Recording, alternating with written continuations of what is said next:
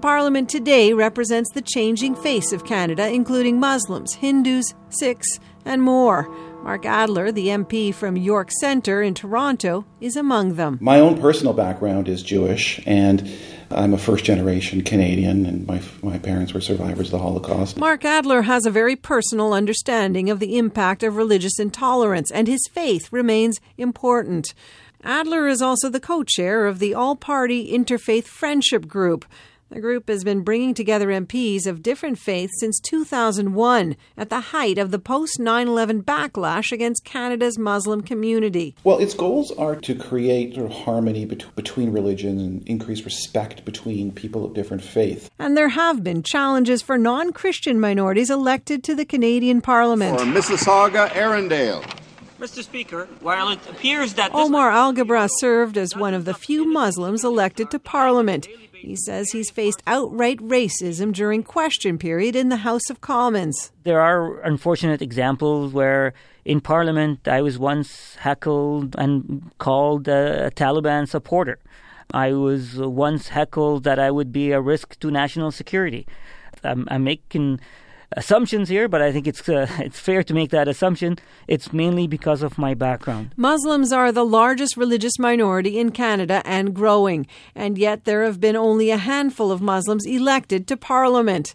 Alghabra says many Muslims come from countries without healthy democratic traditions. Immigrants are also preoccupied with settling in. And then there's 9 11. In 9 11, for sure, had a significant backlash on the community, but also the Muslim community. Uh, many people decided to just, you know, remove themselves from any type of political or social conversation because they felt singled out.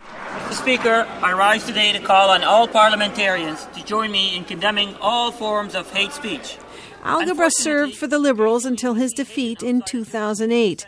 Indo Canadians have had somewhat more success. There are eight in this parliament. Thank you, Mr. Speaker. Mr. Speaker, our government's. Tim Uppal is the Conservative MP for Edmonton Sherwood Park, Alberta. He's the first Sikh appointed to cabinet anywhere outside India. Hello, how are you, Mr. Thank you for having me. On this day in his office, he wears an electric blue turban tightly wrapped around his hair. The turban is a required headdress among Orthodox Sikhs. It has also come to symbolize the fight for religious accommodation in Canada. Member for Bramalea, Gore Malton. In 1993, Gurbax Singh Malhi became the first turban wearing Sikh elected to office. He swore his oath of allegiance on a Christian Bible. And hold the Bible in your hand and repeat after me.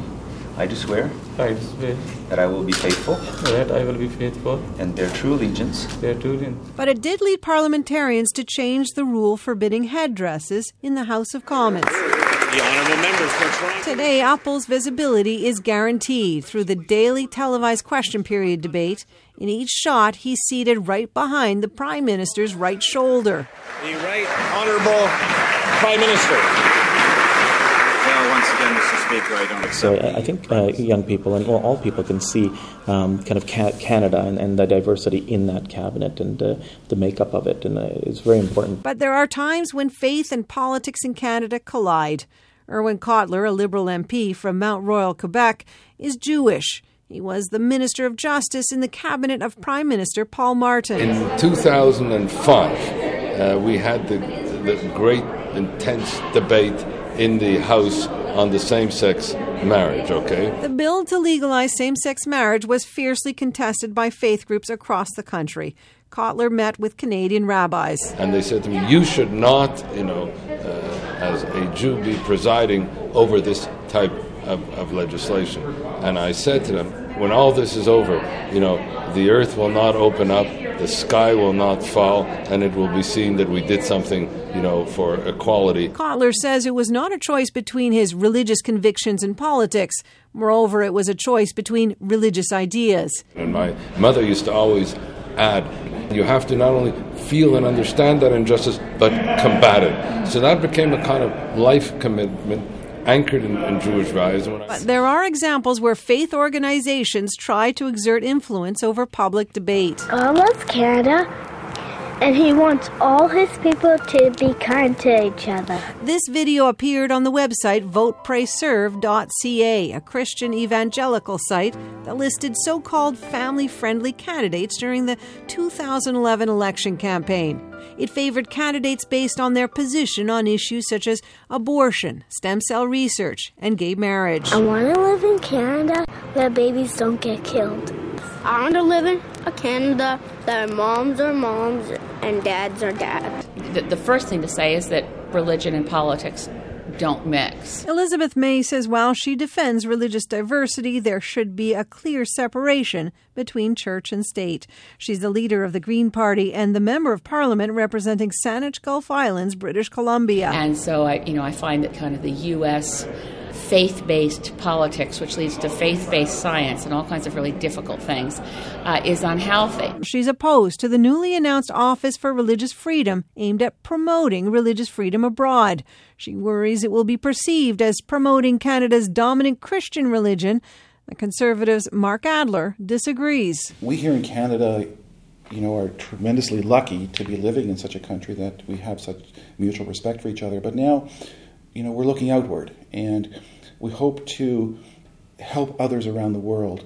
Others think more work needs to be done encouraging religious diversity in our own system. Omar Alghabra says he will continue to encourage Muslims to participate at home. So there is a significant chunk of experience and perspective that would be missing, particularly from the fastest growing faith community in Canada. The honourable members for Toronto. Speaker, occasionally we see hate and intolerance rear its ugly head among us. And so, while Canada is often looked upon to defend religious freedom abroad, religious diversity within Parliament is still a work in progress. In Ottawa, I'm Amanda Pfeffer.